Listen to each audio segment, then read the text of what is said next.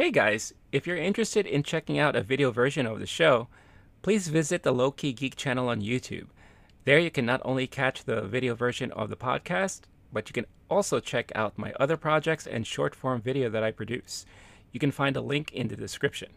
Otherwise, sit back, relax, and enjoy the show. Hey, what's up, everybody? The movie boys are back this week with a brand new episode of Movie Time, and I have a feeling this is going to be kind of a doozy of an episode. So, this week we're going to be talking about movies based off of two iconic figures. One is David Bowie with Moon Age Daydream, that's playing in theaters now, and the recently released Netflix movie Blonde. So, we'll be talking about Marilyn Monroe, and there's a lot of controversy around this movie. Blake and I have some thoughts we want to share with all of you. So sit back, relax, grab your favorite snack. It's that time for movie time coming up right now.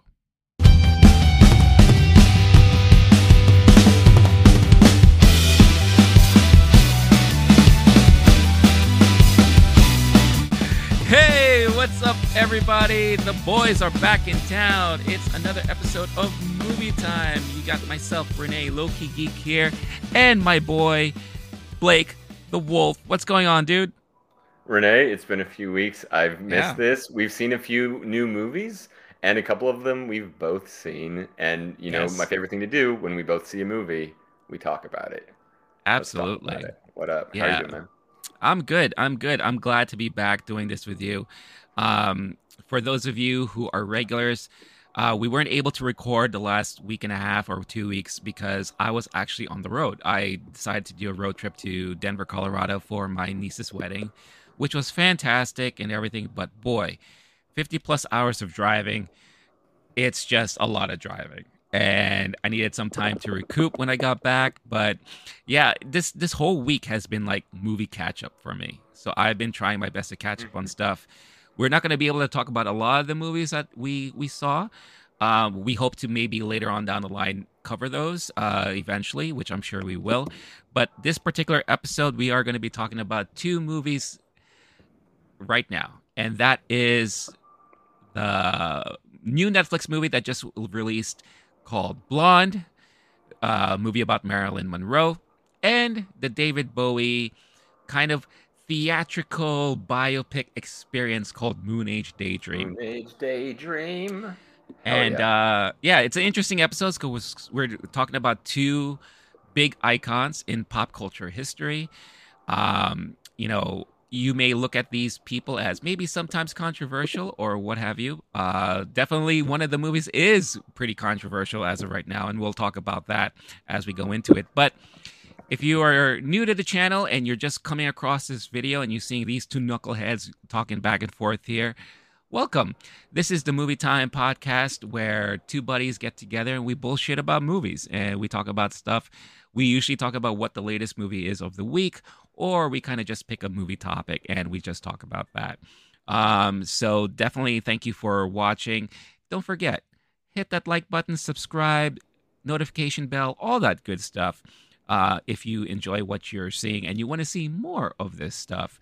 Um, if you prefer an audio version of this show, you can find us on your podcast platform of choice. Just do a search for Loki Geek and you'll find the channel there where you could download this episode and many others. And I'll give a disclaimer first in the top here. These are biopics. So we're going to be just going on full ham on these things. If you don't want to get spoiled on anything that you haven't seen yet, that's your choice. Maybe pause this right now, bookmark this, save this video, come back to it after you've seen it. Or if you just want to hear us talk about stuff and you don't really care, or you know what you're getting into, obviously you're watching this right now, then continue watching, hang out, and hear, you know, listen to us yaddle and smaddle about these two movies. So, first off, all right, I have a feeling this is going to be a pretty hot topic, a hot, a hot subject to talk about. We've talked about Some some like it hot, Renee. hey, hey, you know, and that I'll is true. Um, some do, and uh, maybe it gives you an itch for seven years after Okay. after you know thinking about it, uh, or maybe some people prefer the conversation. Ah, there he goes. Oh. Gentlemen prefer the movie Blonde. For That's sure. right. Okay, Um, we'll get to our reviews. I'm yeah. excited to talk about this one, man. Oh yeah. Um, you know, we we talk about we've talked about biopics before. Uh, Elvis comes to mind, and that was like a pretty popular episode of ours uh, when we talked. And it's one of those things because you and I are pretty familiar with Elvis's story and all that. Now, when it comes to Marilyn Monroe, um, I am only familiar with obviously the not controversy, but the things that stood out in her life and in her career. You know, um, her start in Hollywood, what she did, uh, a little bit of her childhood growing up. I feel like you know, and obviously the the relationships and everything. You know, those are the things I'm a little bit familiar with. Um, this movie definitely does take cues from a novel that it's based off of that is somewhat like a, a, a autobiography on Marilyn Monroe. Um, but this director in general really took a lot of liberties from what I've read and what I've seen. Um, it's directed by Andrew Dominik, who I'm not exactly too familiar with. Um, Blake, are you more familiar with his stuff in the past? Um, all of our Letterboxd bros who are going in the comment section and mad at Renee because he's not too familiar with Andrew Dominik. Sorry. Uh, I, um, yeah, I'll just go that route real quick. First off, it's the the novel's technically biographical fiction, and so it's interesting Yeah. because this the the movie and the novel they have to do things like they change people's names or they don't refer to someone's name because like okay, did this thing really happen with this person? I do still think of this as a biopic, biopic. Damn it. Okay. I You can said the word, I used to way. call them biopic for Biopic. um, like a like a biopsy. Um, at the end of the day, like there's there's characters who are representational of you know it's pretty clear her second husband is Joe DiMaggio, her third husband is Arthur Sure. Miller. There's no confusion for the audience who Yeah. know these references at all. But did those things actually happen? Did JFK in that scene actually happen? We'll be sure to get to that one. Don't worry. yeah. Um, I think it's a biopic in the way that it tells the tabloid, the fantastical story of Marilyn Mhm. Monroe. And one question is like, if things are believed to, about someone and printed about someone, are they true? Like, did they actually happen in the closed room with no cameras Sure. and, and no witnesses? Like, Right. but if if if everyone believes it, or like, th- th- and so at the end of the day, I kind of think of it as a biopic, but it's also like a morality story of like Hmm. this type of person. This because Marilyn Monroe is an icon. She essentially transcends her individual self and experiences, and you know James Dean. They like kind of they die young and they live forever and they are Mhm. bigger than any one human body could ever contain. So do the actual facts matter as much as this is a story about the legacy of someone and in some ways in some ways the very like titillating gossipy factoids about their life that may or may not be true and in s- some things that are true and uh, almost un- unreal to believe which any good biopic you have the uh, when reality is better than fiction Sure. uh, and Yeah. um, so that, that's that's that's one aspect. As far as um, uh, going back to Andrew Dominik, for me, it's uh, the assassination of Jesse James by the coward Robert Ford is his beloved Letterboxd Bros movie. For it's a lot of cinephiles have it as like their number one, like among their top movies. Um, and it's the cinematography uh, by Roger Deakins. Um, uh, the other one is Killing Them Softly, uh, starring Brad Pitt and produced by Brad Pitt's company Plan B. Uh, loved that movie a lot, but it was more of like a shoot 'em up, kind of a Guy Ritchie type of Mhm. movie. So I've seen a few of his and loved them very much. This one very different, although still like there's a lot of directing. It's he's a very heavy-handed director in his own way. You definitely feel his effect on the movie, but we'll, we'll we can get into uh, into more of that stuff. But yeah, uh, love Andrew Dominik as a director. This, this one was was a, a turn left, but it was in, it was interesting. Interesting. Yes. Uh, that is uh, a nice way to put it for sure. Um, so I'll, I'll I'll give my little take on the movie so far. So, or just off the bat here, the things I really appreciated about this movie.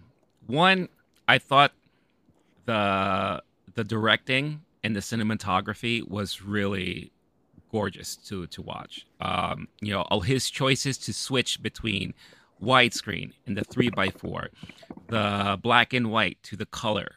You know, um, a lot of the transitions that he used. You know, when um, Anna, Ana de Armas could be in one room, she gets up and she just walks, and she's in a totally different scenario. Yeah. You know, all that stuff was done beautifully and brilliant, brilliantly. I really, really love that a lot. The use of sound design and sound effects. Um, now, you watched it in a theater, I watched it at home. So I don't know how it came across, but he would emphasize sounds a lot throughout this movie. Um, yeah. The crackling of the fire, the buzzing of a fly, the unwrapping the of a wrapper. Shot, shots yeah. from the paparazzi that sound like gunfire. Right, right. Yeah. Like I really, really appreciated that and how it emphasized certain moments as they were happening. Really, really well done. Um, Ana de Armas, her acting in this movie, this is probably the best um, thing that she's ever done to date. You know, I've loved her when she would pop up in you know a lot of the action movies that she's done because she's done a lot of like really like action movies, kind of like the femme fatale or whatever the case is, the the unexpected um, person that you would know who would think who can kick ass and be a badass and all that, and you know, because you only look at her and she's gorgeous and everything, but then she can really kick your butt and stuff like that. You know, I, I'm so used to seeing her like that, and I and I want her to do more stuff like that. Seeing her in this role, being extremely vulnerable, being basically um, she took a lot of risk, I think, in this role, and yeah. she was very open in her acting. And I read an interview uh, about her and how she felt doing doing a lot of the stuff that she did in this movie, and she said she was able to do it because she did feel safe and she felt very mm. comfortable, and the hmm. people mm. on set and around her were able to make her feel that way.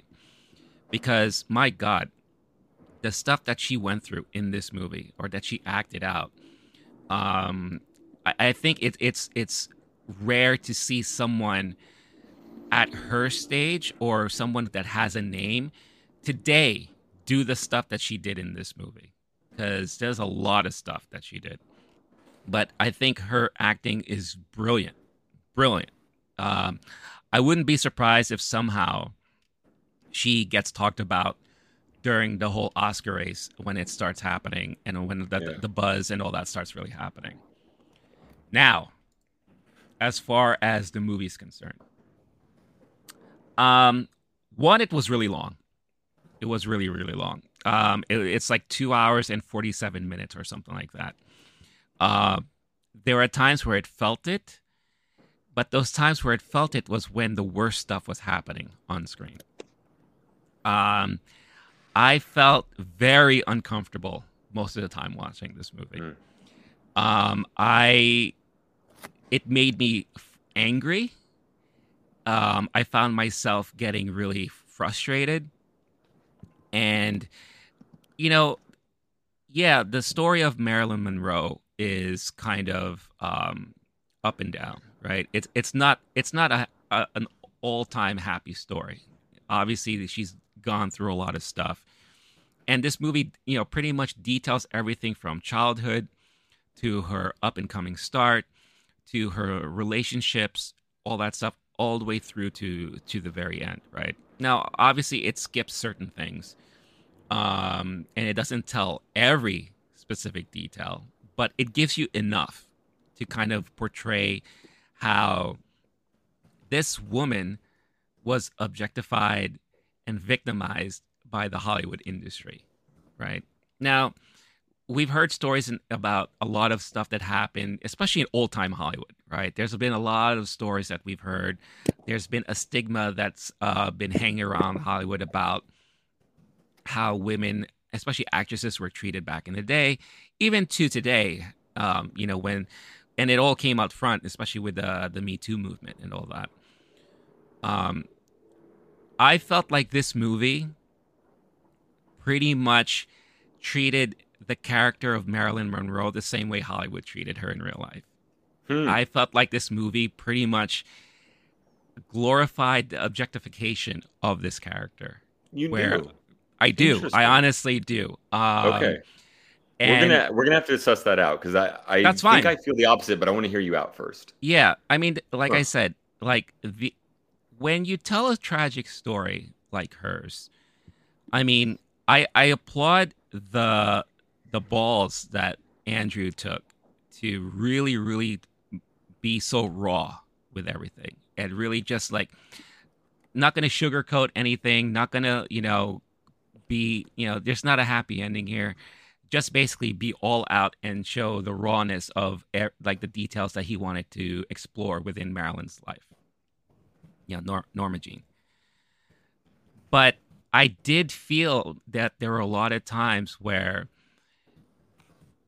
there was so much emphasis on the bad.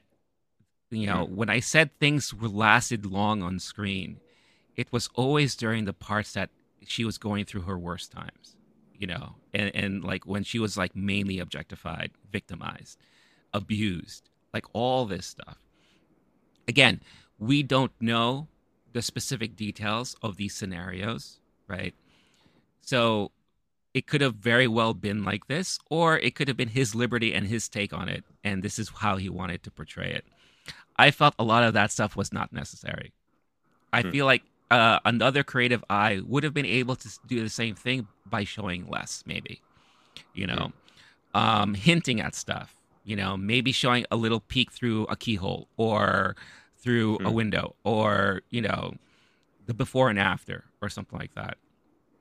Now, if he wanted, if he was looking to punch you in the gut, and that's the kind of effect that he wanted to have on you with this type Mhm. of movie, a plus. He did that for sure. At least, you know, especially for me. But I did feel like, um, one of the reasons why this movie is so controversial is because I do feel like he really not kind of slammed Marilyn and, and just be like, this is this is my my my uh my my piece where I'm just gonna like show that she's a whore and you know this and that and blah, blah all that kind of stuff like that. I, I see a lot of reviewers saying those things. I'm not gonna go that far, but I will say that it it definitely there were a lot of things and choices that he made that I thought were very unnecessary. And at the end of the day, when the movie finally ended, I was glad it ended. I was really, really, you know, I, I, watched it all the way through because I, you know, Hmm. I was invested and I kind of wanted to see where it, it went because I wanted to really talk about it truthfully and everything. But I felt extremely uncomfortable watching this movie. Um, Again, it's not, it's not, it doesn't have anything to do with uh, Ana de Armas' performance. You know, Adrien Brody was great in this. Bobby Cannavale was was really good in his role with what he had to do. Everyone in this movie acted out really well. But, I think it's just the story choices and the the the the things that were decided to kind of highlight and emphasize. Um, it, it, it I I really it did not sit well with me at all. And another and plus, I don't know. Have you heard about any interviews he's done about this movie recently? No, no. So there's this one article I found on IndieWire. Uh, I'll share it on the screen with with everyone right now. Um, blonde director Andrew Dominik dismisses Gentlemen Prefer Blondes as film about well dressed whores. Um, quote unquote, does anyone watch Marilyn Monroe movies? asked Dominik, director of the Marilyn Monroe movie Blonde. So basically, this article goes through basically, um, you know, the the one interviewing him tries to get a feel of how he feels about Marilyn, you know, Mhm. and it doesn't really come across as he has any specificity of uh, appreciating Marilyn for what she's done or, you know, seeing her as the icon that everyone sees her as. Um, you know, in the interview, Dom, I'll read another excerpt here. Dominik also calls Mar- Monroe's famed uh, Diamonds Are a Girl's Best Friend moment in Gentlemen Prefer Blondes akin to sisterly advice to loose women. If you're gonna fuck, make sure you get paid. Dominik mused on the message, or is it just romanticized whoredom? Um, so very, very harsh words, I think, in my opinion, or harsh opinions, I should say, about Marilyn's line of work. So, was this a guy that would really do justice for a character like Marilyn in doing a movie like what he did? Um, I I, I don't know. I I question that Mm. right now, and maybe this is why I'm feeling the way I'm feeling. Um, Okay. and and before you, you I I drop it off to you. Um, there were also some you know things that he took liberties with, like like the whole threesome relationship. Like that's not true. That never happened. Um, you know that's already been debunked by by people who know the, the history and facts and all that because the timeline doesn't even make sense um, and all that. Um, especially like receiving the letters um, from her quote unquote father when it was really you know this one guy and all that. Like that timeline doesn't really make sense. Um, like you said, the JFK thing, we don't know if that really happened. Um, you know, basically where she was just treated as a, a an on-call mistress, and you know, basically raped. And then uh, when she found out she was pregnant, you know, a whole conspiracy cover-up about the whole thing. Um, by the way, the reason why this movie is rated NC-17 is probably because of that one particular scene in this movie where she just basically gives JFK a blowjob, and the camera stays on that part for a very, very long time. Um, but that's probably why we got the NC-17 rating there. Um, but yeah, and then the the domestic abuse received from Joe DiMaggio.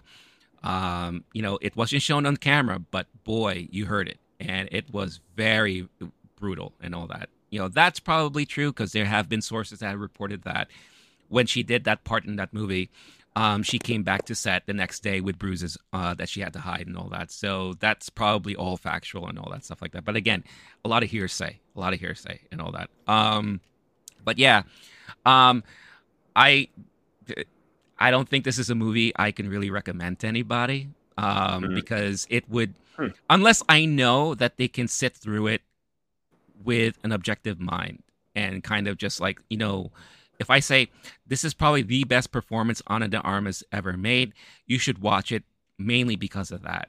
If i feel like they can do so and appreciate that performance from her and be open to the movie then i'll go ahead and do that.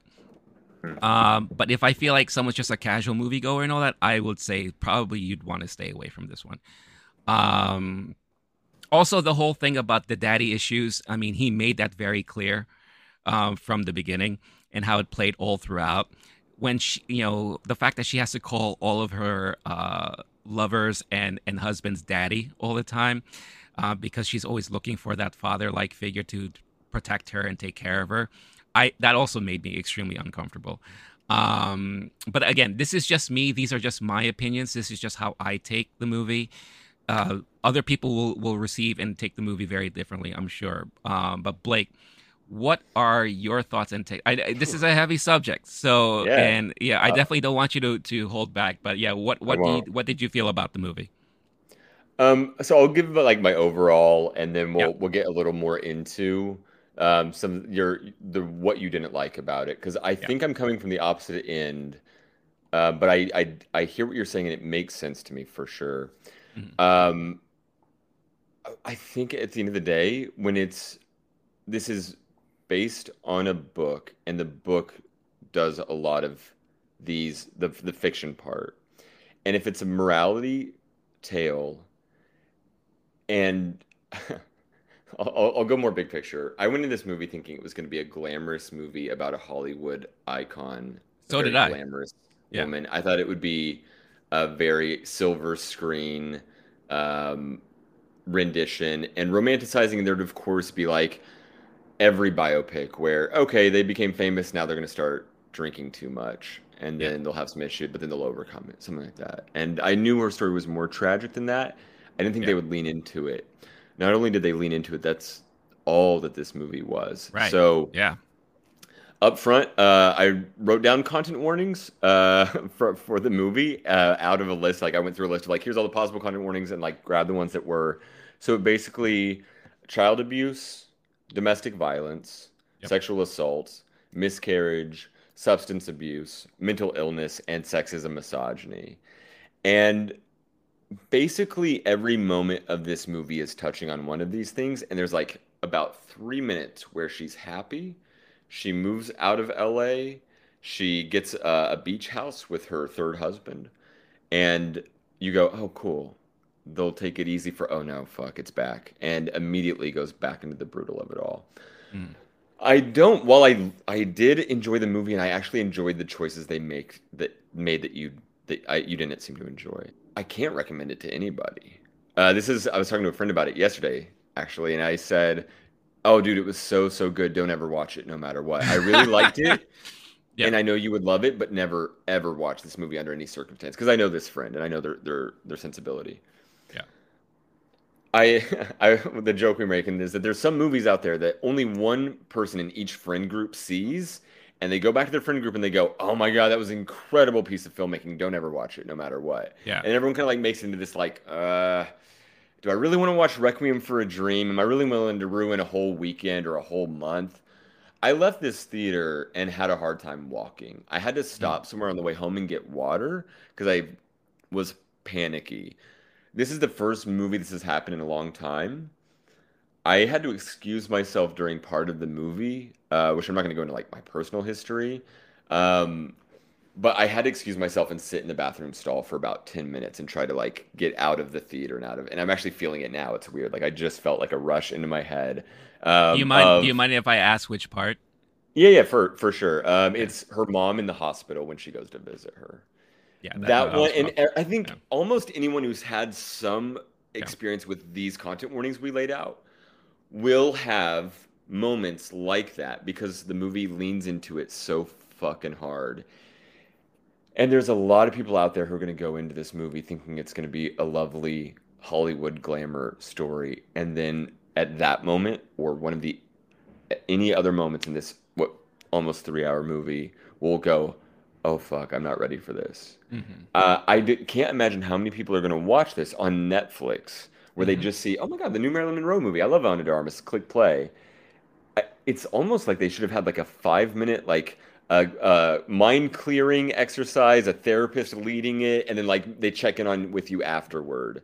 Yeah. I was properly not okay. In fact, when I when I went, I Ana de Armas's performance was so enrapturing, so good. When I went to the bathroom during the movie, um, my hair was brown when I went in, and then I I popped out. I washed my hands. I looked up, and then that's how. Because last time we recorded, it was brown, and and that's what happened during the movie that movie. Explains it, it. Literally, explains it. it was like chemical bleach on my head. Um, it, the the movie does it seriously burns in in a, in a lot of those ways.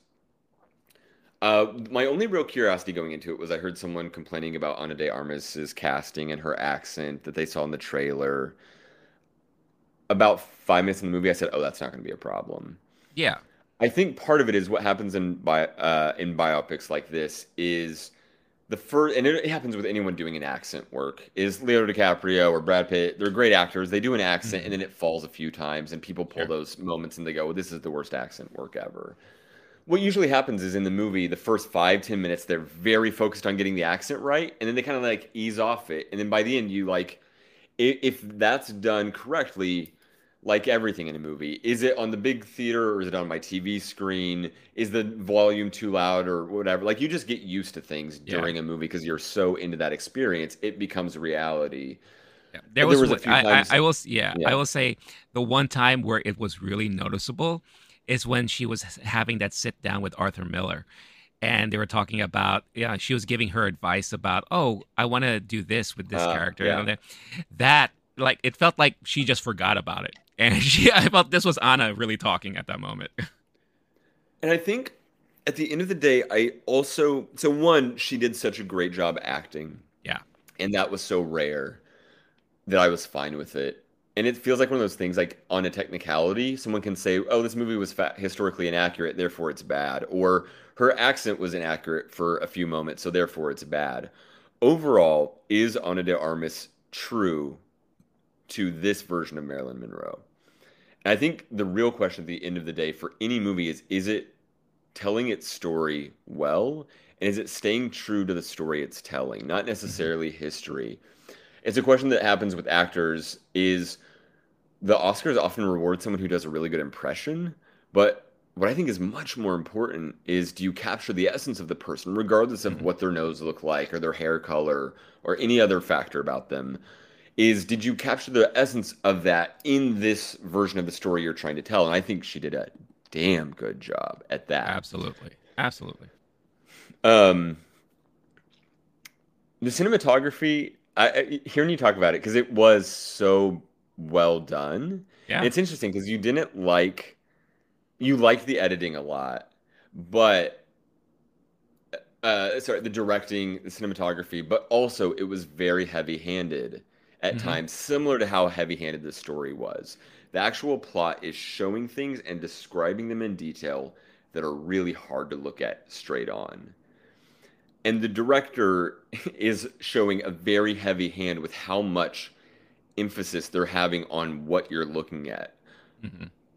Any normal person holding a camera who is allowed to make a movie can like put a camera on two actors.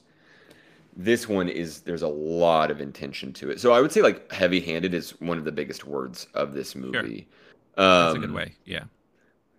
the some of the acting choices are very loud. The costuming, the black and white, the color, very sometimes melodramatic at worst, but most of the time it feels pretty earned.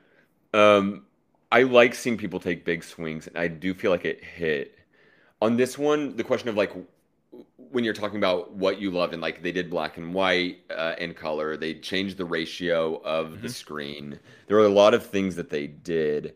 Was that too heavy-handed? And I would normally say yes. There's some directors who are just they learned a lot of stuff at film school and they want to try it all out.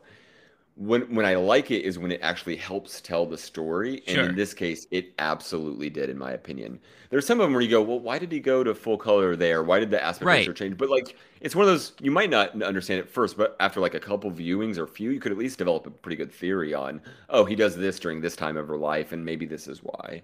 Yeah. Um, like like the way I was looking, I was you know because again, I, I when I watch this movie or any movie, I always look at it with two mindsets, right? One, just the movie as in, in general, right, and then two, the art of making the Right. the art in the movie. Right.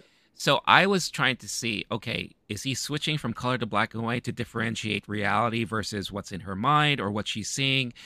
Is it going from widescreen to, you know, the cropped version because this is, you know, a transition from this to that? And I feel like in some cases it was, but in other cases I could not tell why he decided to make that choice, you know. Um so like to your point, was it too heavy-handed? I'm sure. Yeah, I could probably say it was for sure. But in his mind, there there has to have been a reason, right? So Oh, if there's there like a I actually, yeah. I'd be happy to like, uh, I'd be happy to theorize it. What I actually need to do is go back with a notebook and mark. Okay, this is what's Sure. happening with this, at whatever. But any, this would be an interesting one for any film school uh, class to do, which is Mhm. just like come up with theories on why he made these choices. Because there's a lot of choices that the director is Yeah. making, and you can see him working throughout the movie. Yeah. Um, which to me partially makes sense regardless of what the meaning was, because this is a movie about Hollywood and heavy-handedness and Hollywood's effect on people. Um, there are movie makers here who have too much power. Um, and in this case, having a very loud uh, director and cinematography and editing, the the Hollywood system of that day has an outsized effect on the movies that are created and the actors. And there are people who are literally forced to date other people in order to better their careers, in order to help Right. make the studios more money, etc. Like we can't say that Hollywood wasn't heavy-handed back then in its effect um, and control on the subjects that it, that uh, they were working with. Um, so in that case, even regardless of like what he was getting at, and I do, I have to assume it does enhance the meaning of the story, even if it's not clear to the audience why it's. But my theory with art is always, even if I don't get it, subconsciously it's having an effect on the audience. So someone can go in and go, I didn't get it. That was dumb. It didn't make sense why he switched to black and white. People can always say that.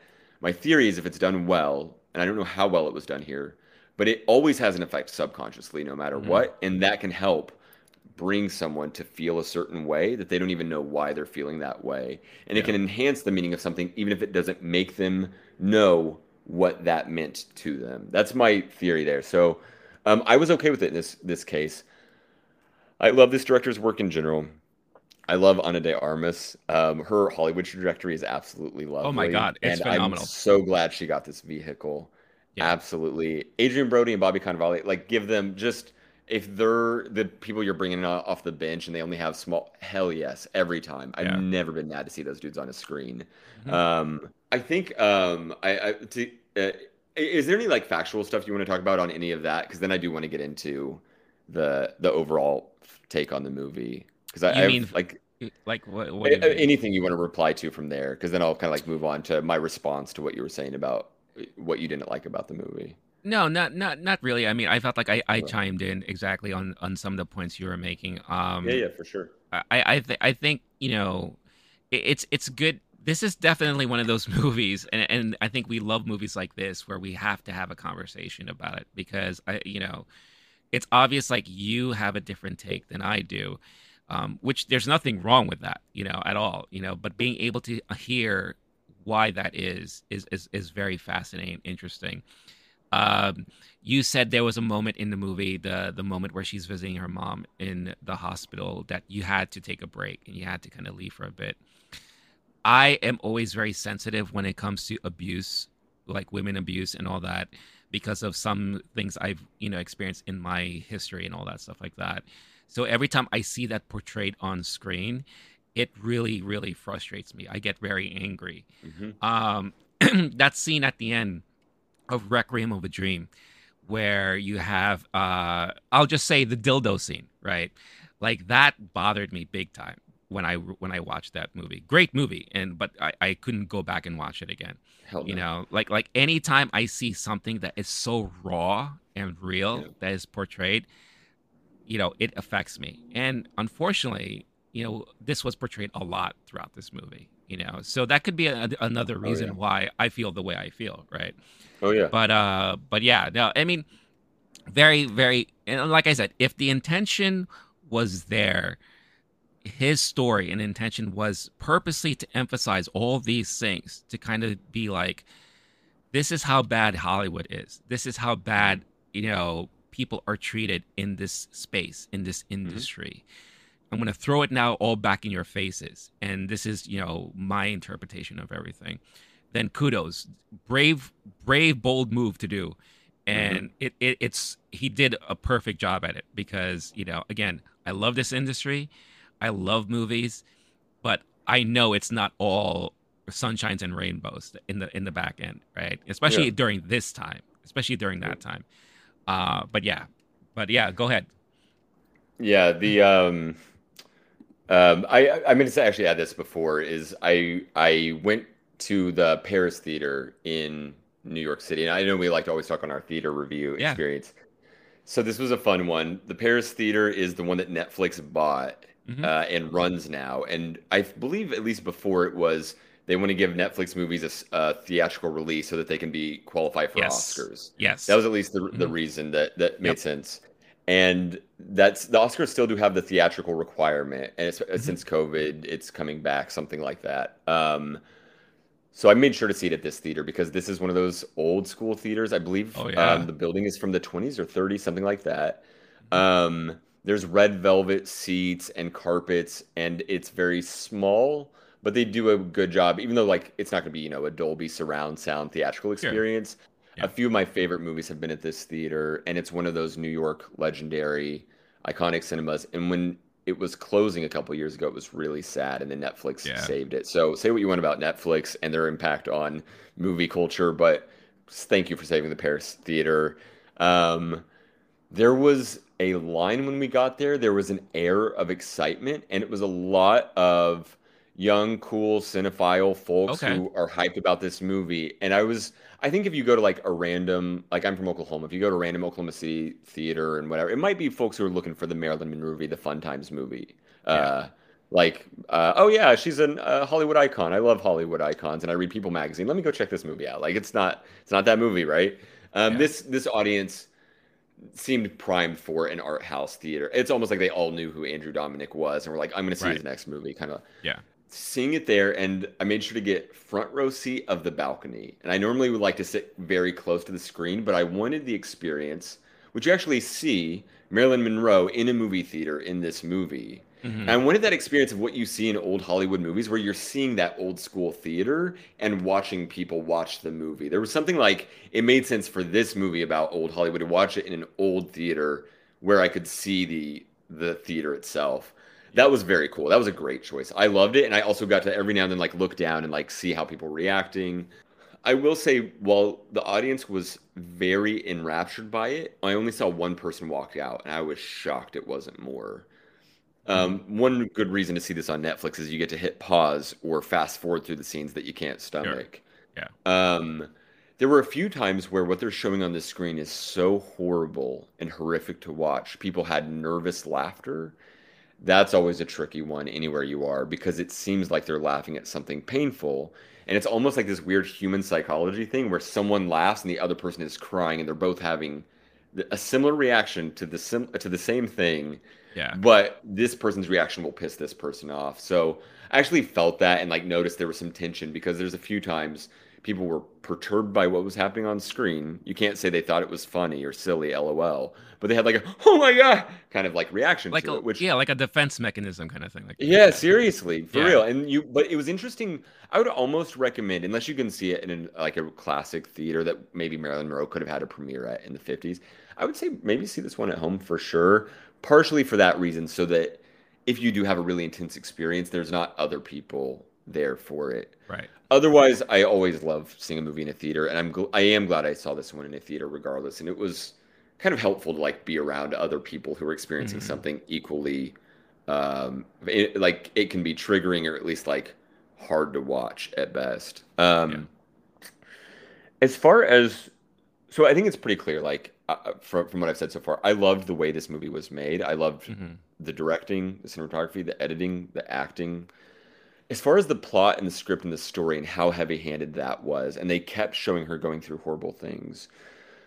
I'm gonna, I'm gonna like, and I'm happy to get into it. I'll, I'll, I'll be more direct um, than maybe I have been in the past on some things. I, I think I, I disagree with that view of storytelling and movies. It's a question of are when you show something on the screen, are you glorifying it? And if the purpose of telling this story is to get across a message, to get at some truth, whether or not it historically happened, it can affect the audience's interpretation, of course, but Mhm. that doesn't determine was it successful or unsuccessful. And similarly, I don't think he was trying to tell the story of Marilyn Monroe's life. And if he was, he would not have made this movie and would not have made a lot of the choices he was. I actually don't think this is a movie about Marilyn Monroe. Obviously, it's a movie about Marilyn Monroe, but at the heart of it, the actual story he's telling is a morality tale of what can happen to a young woman in Hollywood, but also we're getting deeper than that, right? We're going a woman who- in society is mistreated at every turn, abandoned, neglected, assaulted, and worse hmm by essentially everyone in her life at various turns, with very few exceptions. Yeah. To the point where I actually won't say this one because it, it's the only thing that might be a spoiler to folks.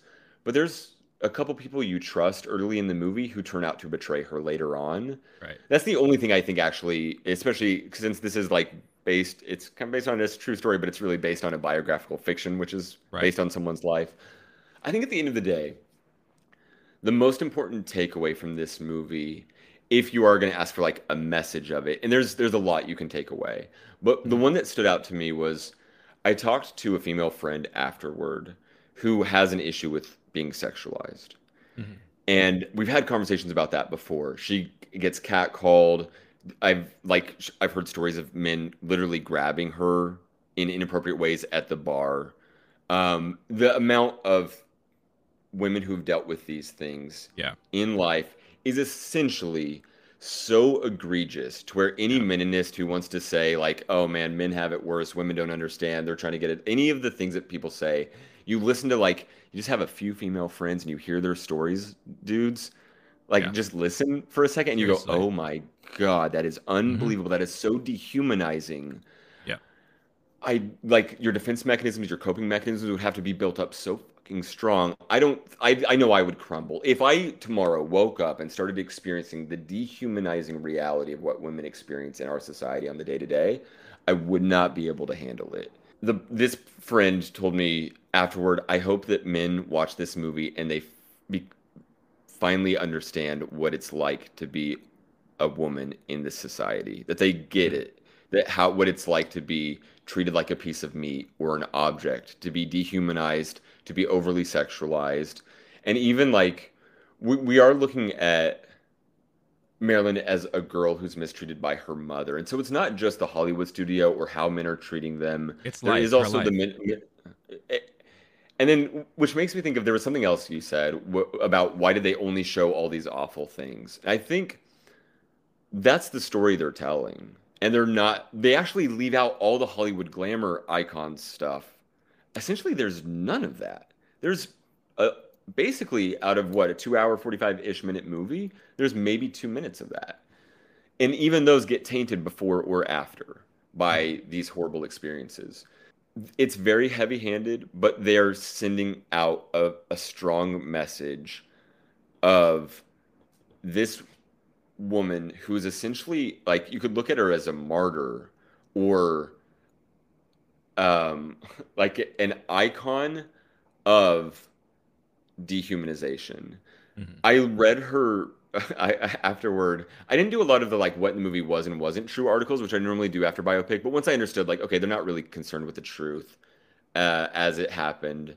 Um, it's essentially what is true about someone, and you're hearing stories from 70 to 80 years ago. And Marilyn Monroe believed things about herself to be true that weren't true about her Yeah. upbringing. So at that point, when you like have a question of lost identity and where did I come from, et cetera, like at the end of the day, what people believe about themselves and other people is really what happens and matters in life.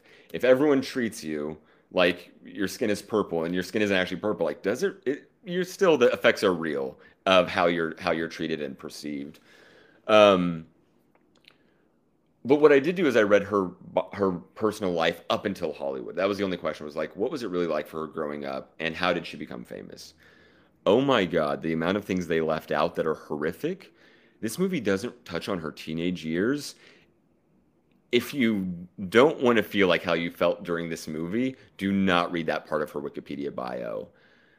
There's a certain turn in her life that happens around 15, and it is one of the most gut wrenching things I have ever read happening to a human. And that was like the Wikipedia, like the the summary version. Like we're not getting the details. There's essentially someone who abuses her sh- she's taken away from them, leaves them, gets taken in by someone else, who then becomes sick and dies. Um, it, and I'm gonna these might be factually a little bit off, but it's roughly one person gets sick, can't take care of her anymore, so she goes to someone else, and then that family. Uh, oh, sorry, yeah, that she finally gets someone taking care of her. That person gets sick so then she goes back to the abuser because that was her best option. She has to live with them because that is the only option for her in life. And the only reason she's taken away from them is because they are leaving california and based on state adoption laws they're not allowed to take her with them. But she wanted to go with him because that was better than the alternatives. And that's wild. And we're talking about a woman who's stymied and abused and like forced into a certain way of being in order to survive. And people just keep using her and taking advantage of her until she basically becomes a has to become a charmer in order to survive it's like a learned coping mechanism mm-hmm. and has to become so damn good at that she's a legendary historical icon and it, it's still happening to her during that time. The abuses keep piling on, and she eventually dies young because, of course, you do, because the body and the mind take a toll, even if you learn how to survive. I think that's essentially the story that's happening here. I want to rewatch it to see how the director tells that story and some of the cinem- cinematography things. And there's this ongoing thing of the bright lights, and there's the camera flash where there's this bright circle, and um, there's a moment where she's looking out of a window and it's this bright white light and it, it kind of starts to consume her she's in the hospital bed and there's the bright circle light that looks Yeah. a lot like the paparazzi. There's those things, and then there's this other thing that keeps happening where darkness encloses around her, or kind of like the old Hollywood movie where it kind of goes like the "that's all, folks" kind of thing. Mhm. And and then at the end of the movie, I was curious: are they going to end with hope and this white light consuming the screen, or will it go the other way? And it goes the other way. It's her eyes are closing, and they actually show it where it starts to kind of like the blackness of the screen starts to take Mhm. over. Well, I don't also think I'll ever be like- able to watch it again. yeah, Um, she also she also has like that mantra that she repeats to herself when she is either in a difficult state or she's trying to like psych herself out about focusing on the the the ring light. Yep, Basically yep. focusing on so that that does play heavily throughout the entire movie. Oh, for sure, for sure. And Yeah. then I think the question is: Is she able to transcend her circumstances, or Yeah. will she succumb to them? And there are times where she transcends them, and she she becomes that glowing ball of light, this like transcendent, um, infinite soul who's uh, uh, the as bright as any like camera flash bulb and the shining star of history. And then the qu- other question is like, or does the darkness take over, and does she succumb? And of course, she has to. She's a human being after all even if people weren't treating her that way. So while I want to rewatch it um, and uh, understand what I just said better, I don't know if I'll ever be able to. That's one of those like Requiem for Dream. Might watch that one one time and call it. I know I'll want to because the craft of this movie was so strong. And I do think the message is important. But does that make sense when I'm talking about like th- this is not a story about Marilyn Monroe? And if it is, this is a f- fucked up way to do it because you basically took all of her humanity away. Yeah. I think it does a good job of telling that story in the way that they strip away the her humanity and the bright moments of her life and the times when she's like just having a good fun chill time. And Yeah. instead they are telling a different story than the story of Marilyn Monroe, the whole human being. Yeah, I mean, I I understand what you mean by that, and for for all we know, you could be right. You know, again, No, I am. Yeah, if we sorry. oh okay, no, that's fine. Um, I'll, just I'll just you know what I'll just call up Andrew Dominik right now and have him Okay, confirm. You know, like was this you You- know yeah. um, if his main purpose was to not tell a Marilyn story, but Mhm. use her as an example to tell the story he wanted to tell, perfectly fine. However, if he if this in his mind was no, this is the way I see Marilyn, and this is the way that I, I think her story should be told, then it's really, really fucked up. It's really, really messed up. But here's for my sure. my issue with that then. If you wanted to tell a story like this, why use her name in the first place? You could have told a similar story by using fictional characters, doing similar situations and all that stuff like that, and would still have that same effect, in my opinion. Because my problem, Yeah. my prop, no, my problem with that is because someone who doesn't know anything about Marilyn Monroe will see this on Netflix, like you said. Ooh, a story about Marilyn Monroe watch this movie and will think that this is exactly everything that she's about and all that. You have movies that were done in the past, like Jackie and Spencer. Spencer. Oh, you know, those are the first two movies I thought of after watching. Yeah. So s- same, same. And you want them to change those movies so that they're not called no, no, Jackie no, no, no, no, no, no, no, no, you want no, them to be no. called like Tabitha. No, no, no, no, no, no, no, no. Not a, that's Samantha. not what I meant. What? That's not. I know, right? Yeah. Uh, that's not what I meant. Aren't picture, those aren't factual factual either. they're they're not but they were done i think in a still effective manner that they didn't really have to focus on a lot of like the big negative stuff I think- Spencer? spencer more than jackie for sure especially with her you know her uh, eating disorders her depression and you know the, the the falling apart of her marriage and the her isolation and all that stuff like that very haunting stuff right for Mhm. sure. But again I, I think it's all in how you portray it on the screen. It's all how you narrate the story without having to focus so so so much on every little small aspect of the because like you said in this movie blonde um hardly were there any moments that focused on her like greatest achievements You know, like yeah, she was cast in this movie. She was like all this kind of stuff like that. You know, like those were so few and far in between and very fleeting when those moments happen because it would show and then all of a sudden something bad happens or something was a negative you know you know reaction of it she's watching herself on the screen for the first time and the old geezer next to her like puts his, his hand on her thigh and all that. So it's like there's never one clear moment where she is at peace. Now again maybe this is really what she went through and that is very unfortunate. Um but my my only problem is that for someone who really doesn't know anything about Marilyn Monroe, they're to go to this movie, they're to watch this movie, and they're to see her in a very unfair light. I think that has been portrayed unfair her. towards her. Yes, absolutely. How, uh, but it, the it's essentially okay. I it, the movie is on her side at the end of the day, and the movie is saying what is happening on this screen is bad. Now, it's it's showing horrible things that happen, but like a defense attorney, when they def- would defend Marilyn Monroe in court, would go through the list of horrible things that happened to her. They're still defending Marilyn Monroe, and they are on her side. So I don't think that this movie is against Marilyn Monroe or casts her out in any way to be a villain in this story or oh no complicit. i'm not yeah no anyway, i'm not saying fact, that they victimize her now would she want this to be the story that's told about her i would be surprised if she would say oh yeah that'll be fun for everyone yeah. to to understand this part of my life but there's there's there's there's sometimes the question of like do i tell someone about this bad behavior from this person in our circle or whatever and like i don't want to expose this friend and what happened to them if they don't want to. And of course, in that case, you shouldn't and don't.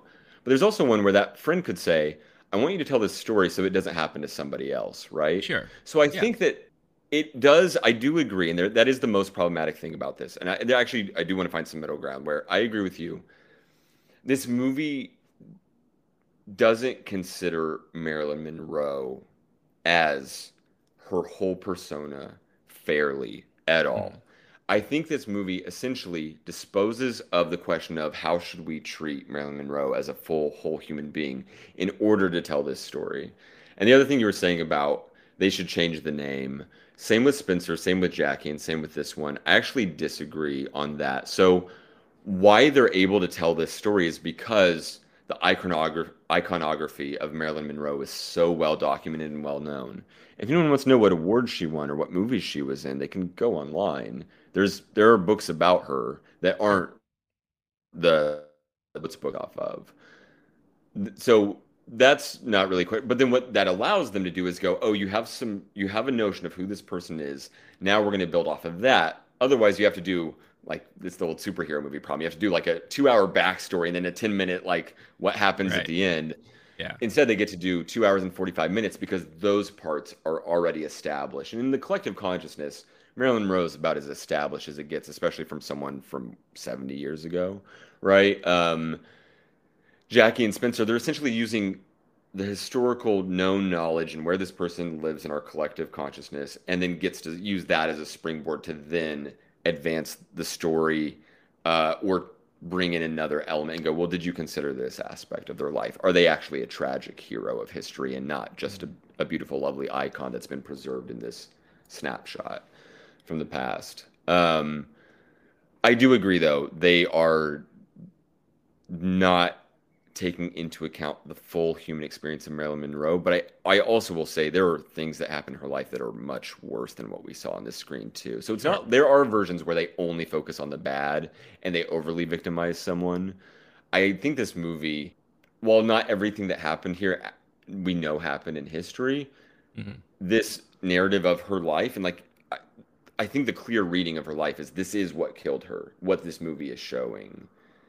These things added up and had a toll, and she eventually required medication and or drink in order to survive and starts losing her mind at a similar age to her mother, who was a diagnosed paranoid schizophrenic. And she ends up uh, becoming a victim at the end. She literally is like there's a body and there is a victim I don't think that this movie overly victimizes her based on the historical account of her life. I would like there to be a fun version of the Marilyn Monroe story, or at least like the more traditional biopic, right? Where it's just like we just want to tell a true and accurate story to their whole life and their whole persona. With Margot Robbie, like Margot Robbie's now Marilyn, like, right? Okay, like that. Yeah, that that story that would that is a movie that will sell a lot of tickets and will be sure. enjoyable, more enjoyable to watch, hmm. um, and deserves to. It's a story that deserves to be told for sure.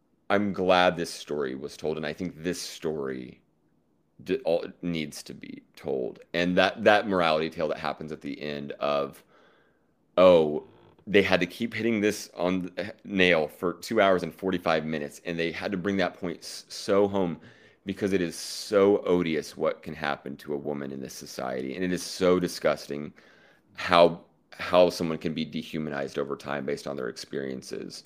If you want to tell that story this movie was very effective at it in my mind and I yeah. I do think that that's like what the story was about.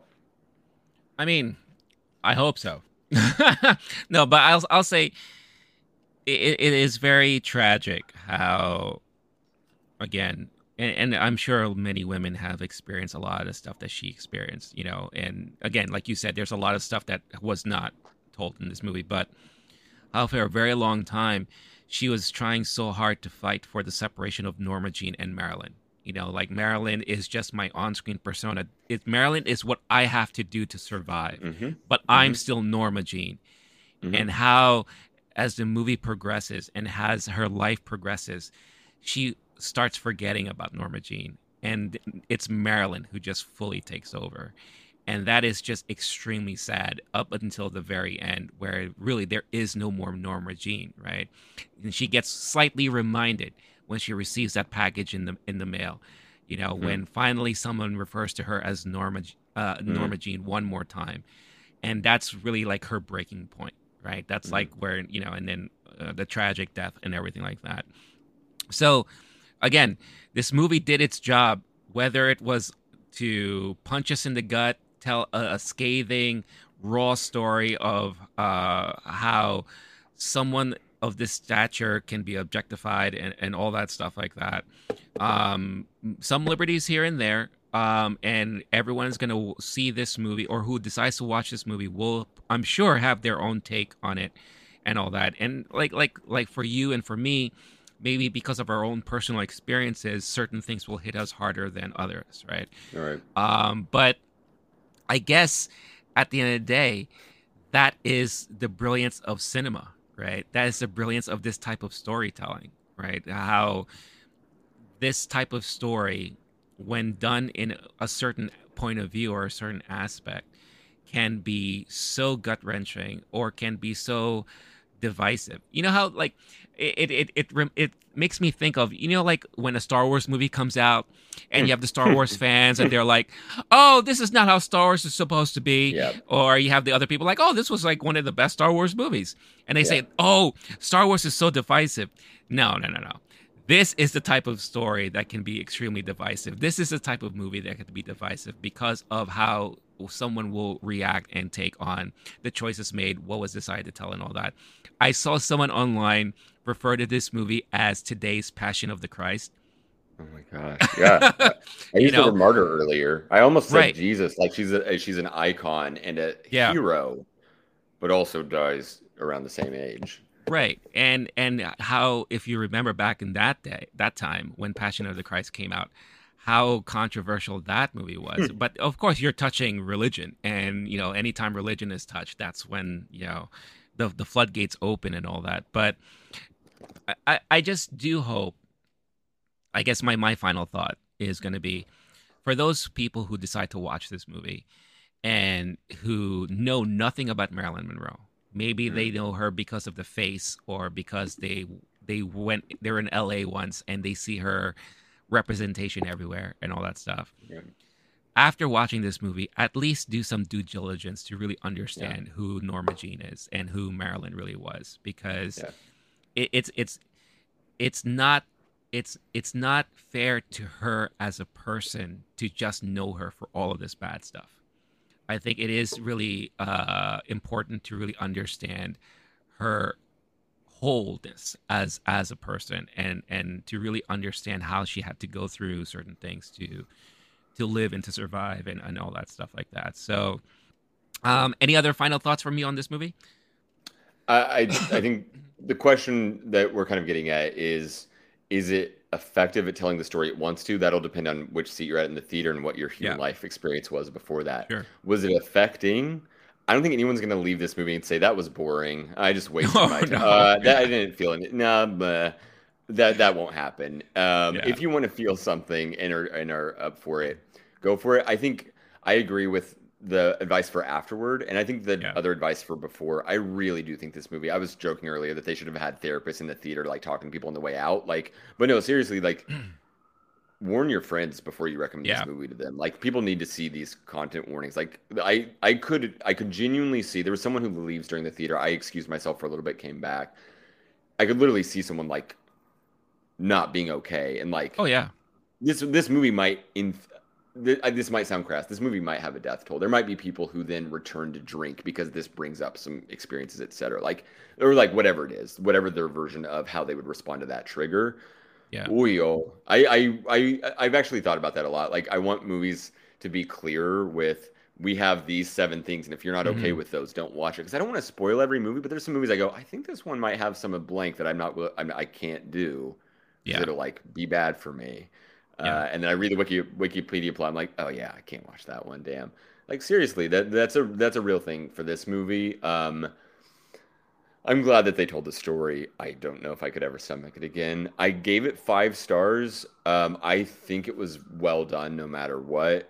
On Mhm. for me, but I I do think there's no one who's going to leave that theater without at least like having a reaction to it for sure. No, or, the, or on. Netflix at home. Yeah. Yeah, no, the one- uh, the one thing that was interesting about this movie, and uh, like w- when you watch it in the theater, did you sit through the credits and all that stuff? Um, I know I needed to leave a little bit after, uh, but uh, yeah. Okay, so at the very very end, after the credits on Netflix, they they they finally a little too late. They finally flashed a little thing like, if you know someone who's struggling, please tell them to call this number. And I was like, this would have been very helpful if at the very beginning, how some shows Yeah. or even movies they, they do a, a minor disclaimer saying Yeah. this this work of fiction or whatever Right. portrays blank blank blank blank Hundred percent. if this is something that you are uncomfortable with or you know someone's struggling with this please da da da da da da i think it would have been a little bit better if they did that in the very beginning because no one sits through the damn credits anymore you know Yeah. and the Do- fact to have that no, seriously, do a biographical fiction one. Let people know this is not. Net, we're not trying to say this is, but I, Right. it's one of those things where Netflix maybe gives the creator too much control and says you get final cut. He's like, I don't want to tell Right. anyone. I want them to feel it. Like, fuck Right. off. That's a little. That's a little sick to. Um, to do, I, I totally agree. Actually, what it should have been was like the telethon. There's a scrolling thing at the bottom. It's the the phone number at the bottom of the screen. Right, Here's that the happens every now and hotline. then. Here's the suicide hotline. Yeah. All the way down. Goodness Yeah. gracious. Um, I'm glad we're going to talk about there. You know, someone else who has multiple personas, but Oh, yes. it was a much funner experience. Absolutely, yeah. Goodness, Um, so sure. yeah, so before we move on to our next movie, again, let us know your thoughts and comments about uh, what we just discussed. Is was Blonde a movie that you were able to watch? Were you on the fence? Are you gonna decide to watch it now, or maybe not? Let us know in the comments. Uh, again, we love the comments. Comments are very important for this channel and these videos. We love the conversations, and we definitely want to hear from all of you about everything that we talked about. So, moving on to another iconic figure in pop culture, this time in music, David Bowie, uh, Moon Age Daydream. So, Moon Age Daydream Yeah. is what I would consider to be really a pure visual and auditory biopic experience. You know, um, the way that this movie was put together um, and the way it kind of chronicles all the personas that David Bowie kind of like embodied, right? You know, and this is what he was really known for, especially as it all started with the whole Ziggy's uh, Stardust persona and all that, which I thought it was going to be mostly that. But then I it was interesting how they they woven in his later career and and you know you know during his moments in the 80s where he was just like well, I'm just gonna basically be a pop icon, and was like, you know, doing like the more poppy dance music, starring in the movies and all that stuff. Um, so it's really, really interesting how they woven in all the different aspects of his career and his creativity. Because basically, if you didn't know David Bowie and just know him from the music, this guy is like an auteur. I mean, he is like a creative mind. He basically he acted, he wrote, he sang, he he did art. You know, he did basically anything you could do. He was a fashion icon for God's sakes. I mean, mm-hmm. like the the trends that he would set during his his uh, popularity, his moments of popularity. Um, as far as the movie and the the presentation's concerned, my main regret is that I didn't get to see this in IMAX because mm. I think watching this in IMAX, which it was like kind of filmed for, would have like been like a, a breathtaking again uh, experience of sound and vision to borrow something from david bowie there uh, because l- literally the audio throughout it all the vision uh, visionary effects um, you know they did film some stuff for this to kind of help narrate some of the story just like you know seeing the spaceman on the moon you know the the the, the alien that kind of uh, sees the dead body and all that stuff. So those are some things that were filmed. They borrowed a lot of stuff from current media i saw clips from run lola run uh, Clockwork mm. Orange. Like they borrowed so many different clips from a lot of different movies, TV shows, and all that stuff like that to kind of help portray the story. There's no narration you just hear clips and experts from David Bowie's interviews and and like people talking about Bowie like in interviews and all that, um, which is which was very very well done and edited, but just as a whole, it was so fascinating and beautiful to see his life and career portrayed in this way.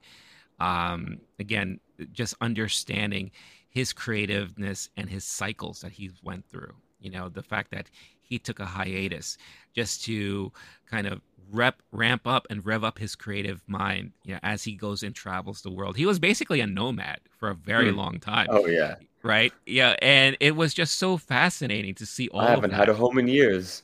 Right. Yeah he's like living in africa germany you know all over europe and all this kind of stuff like that for like yeah for at least five years as he's kind of building his creative mind and then that's when he decides to come back and do all of these things. Um, and i do love the fact that you know one of the the common threads that happened at the very beginning was that he talks about how he cannot see himself in relationships because he needs to be able to be creative 24 7 and he has no time for that but then when he gets to that certain point where, you know what, I am open to love. I think I am now ready. And then they tell this sweet story about meeting Iman and them bonding and getting together and all that stuff like that. And even to this day, Iman loves him to death. Um, you see her talk about him all the time. Um, so I, it was a fascinating documentary. It was very, very, very well done. Um, I was rocking to every time the, the music would like start oh playing gosh. and all that. I mean, the songs are just so iconic at this point. One disappointment. They didn't cover that moment with him and Mick Jagger doing that damn freaking song and that stupid video. Um, you know, what was it like dancing in the streets or whatever the case uh, is? Yeah, like, yeah. oh my god, they didn't cover any of that. However, I did like the fact that uh, they did cover like when he was doing his like basically when he was being more commercialized, him and Tina Turner doing the Pepsi commercial, I thought that was really awesome because I totally forgot about that. Um, especially for someone like David Bowie to be exposed in that kind of a light and aspect. But um, I cannot recommend this movie enough. I feel like anyone who appreciates rock documentaries, musical documentaries about musicians, um, you know, iconic pop icons, you know, this is definitely something you have to check out. Uh, and if you can, do so at a theater because again, the the presentation was really meant for that. But uh, Blake, what were what were your thoughts on uh, Moon Age Daydream? It would be responsible for me to recommend to someone that they do a lot of cocaine and LSD before going to the cinema. But if there was a movie, you were going to do that. Um, no, seriously, the cinematic spectacle, I feel like successfully captured David Bowie's essence. yeah. Um, I had an awesome time. Actually, it's uh, this one we, we got into blonde really deep. I don't we there's not as much to say because this No. was more of an experience. Like this is Yeah. something that washes over you. Yeah. By the end, they were like, "What did I learn about David Bowie?" I'm not sure, but I definitely like felt his aura and essence throughout Yeah. the movie. Um, my mom was a David Bowie fan from back in the day. Like she was had the haircut, and those that was her scene when she lived in New York in the 1970s. Was like Mhm. those people. Um, I was raised on Bowie uh, and at least aware of him. I remember the movie Knight's Tale was the first Bowie song I really like felt and got into. Golden Years, Yeah. and I was Yeah, like, "Oh, yeah. you like that song? Let me let me tell you about David Bowie." Nice, Um, nice. As as like an indie hipster dude, like David Bowie's as iconic as it gets for any human in history. Um, He is so transcendent and so hard to capture and pin down, and he's not very literal. Like he's very fantastical Uh-huh. and he's telling he's he's kind of like the old, like the Lil Wayne line where he says I'm I'm uh, not a human being I'm a Martian like David Bowie just like embodied that throughout Yeah. so much of his career and his artistic persona. I did enjoy what you're talking about where they got we get to watch watch him settle down a little bit Mm-hmm. and drop some of the rock star facade which Yep. I don't know to what degree you know uh where he was during that time and how much of it was you know under the influence and how much of it was like the Lady Gaga thing where they can't leave the house without putting on a big costume. Um, Right. But he is absolutely epic at that. And it was also cool to see him in street clothes and painting and being a little Yeah. shy and nervous in an interview or whatever. It was really lovely to see all of that. Um, definitely watch this in the best sound system and best theater you can. Mhm. I got to see it in the IMAX um, Times Square AMC theater. Oh, nice. Very nice. which made it so much better. And so I did. I wasn't watching it with a critical eye. I wasn't watching it. That's when I realized, like, oh, I'm not gonna really like. This isn't a Talking Heads movie at Right. all. Where there's just Right. like, and then in 1975, Bowie and I went out on the street, and that's when we recorded. Like, it's not that movie Right, at right. all. It's the No, it's opposite. not. Mhm. I didn't know when because you're saying right they put other movies in here Mhm. there are other times where a song is happening and they're kind of doing like a visualizer effect Mhm. of like colors splashing on the screen i was like are these based on bowie paintings is this just the director getting fun with it Yeah. um i didn't at some point i just said i don't mind this i'm not, i'm going to turn off a little bit and then Mhm. just let this wash over and that's how bowie i think is best enjoyed and experienced yeah. um, when we talked about Elvis, like I had a lot of facts, like oh, I, I know this, this, and this about Elvis, Mhm. and this did happen, that didn't. Bowie, I it's interesting because he's such a larger than life icon, but literally he can't be pinned down, and I don't Yeah. know who he is. And I think some of that's intentional, and some of that is part of his Yeah. persona. But I also never felt the need, like with Bob Dylan in college, like I I studied and read his biographies and his memoirs, and like Mm-hmm. The amount of research and like there's little literal Dylanologists out there. Sure. There Bowie doesn't have the same thing and thank God for it because essentially what I learned at some point was like, oh, I don't I I don't want to capture that essence and put it in a Mhm. jar at all. Like it's lightning in a bottle and it's better to let that thing uh, fly. It is so much more fun to experience the David Bowie documentary this way than Yeah. the more traditional documentary. I had I had an absolutely awesome time with it. So uh, I don't I don't know what all we get into other than I loved it. I had an awesome time. Yeah. I recommend it fully, especially if you're a Bowie fan, which everyone at least is going to like some of his songs. Some of them are so Sure. iconic. They're like Mhm. I don't know what someone would experience and feel if they didn't know Bowie and didn't really know his music or appreciate his persona, whatever. But Mhm. there's gonna be it's gonna be hard to find folks like that because he was so popular. Yeah. Anyone who likes Bowie definitely recommend. If you don't, I don't know, but like definitely start listening to David Bowie and it'll change your life. No, for sure. I, I think this is like a great starting point for someone who doesn't know Bowie. Like like like if you want to introduce someone to Bowie like music wise and maybe Mhm. his the creative side of Bowie, this would be like a great start, you know, for for that person. Um Huh. Okay. because the Yeah. the the the the doc the the biopic or documentary, however you want to call it, um, really focuses just on his creativity. It really focuses on his creativity and his persona, right? Like it dives in a little bit about how he thinks.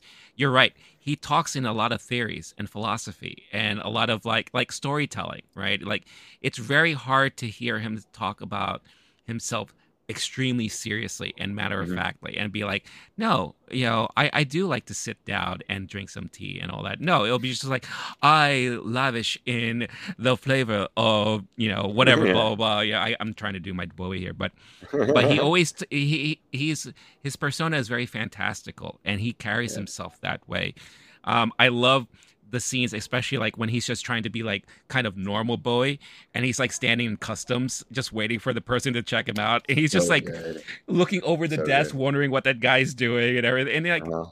like everyone around him is like do you know who this guy is like like why is it taking so long um so yeah you're right you're not going to get the full details about every aspect of bowie's life you're not going to know a lot about you know him growing up and, and being involved in this and da da da da da you know i was lucky enough to catch the the david bowie exhibit that toured around Mm, um i believe here in the states it was in chicago new york i actually saw it in japan because i happened to visit japan and it just opened there Cool. so I was like, oh, I get to finally catch it here, right?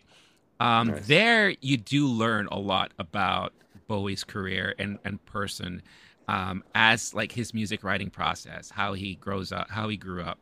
Um, one thing that I learned that was very fascinating is that he creative he created this musical software that helped you determine the type of beats you want to put in your music. And he kind of patented it and everything like that. And a Hmm. lot of people ended up using it. He was a guy, Wow. he was helping people produce music and all that stuff like that. Hmm. Um, because if the one thing that the this picture um, describes is that there's the Bowie that all he cared about was playing around with sound and and and kind of like uh the, the technology behind creating music and sound. And he was playing around a lot with that. Then Mhm. when you went into the 80s he kept it simple. And like i said he, he kept it like poppy and and kind of you know dancey and all that stuff. You know and then so on and so forth. So it was just really interesting when you read the fine details behind the scenes how very key and instrumental he was in creating a lot of that stuff and kind of teaching people uh, how to do it and using in helping people create their music and all that. So very fascinating stuff.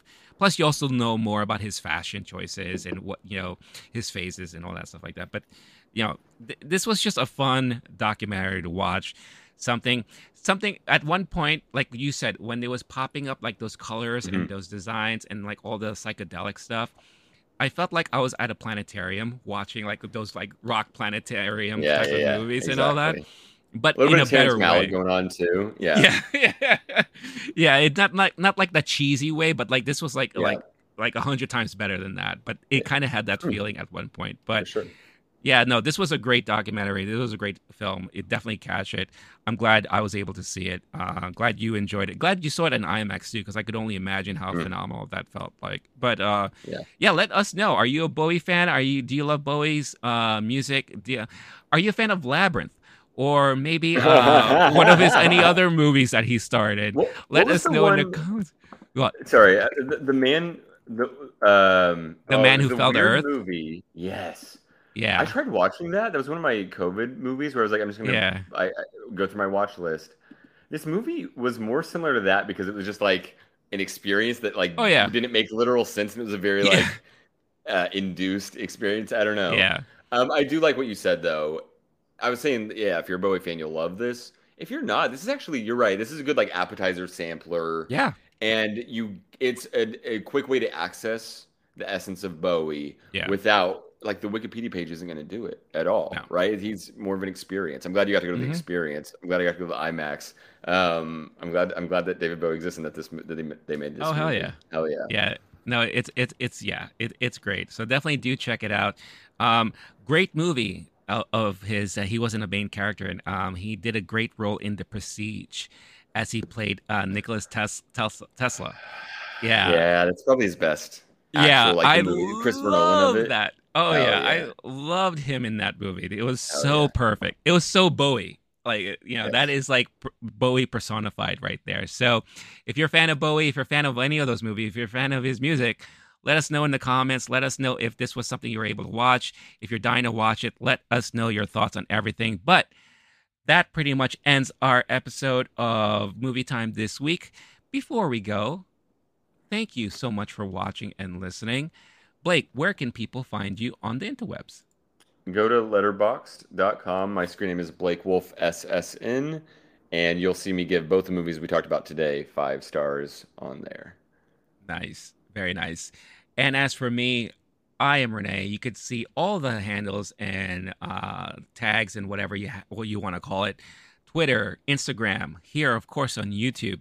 Um, thank you again for watching, checking us out.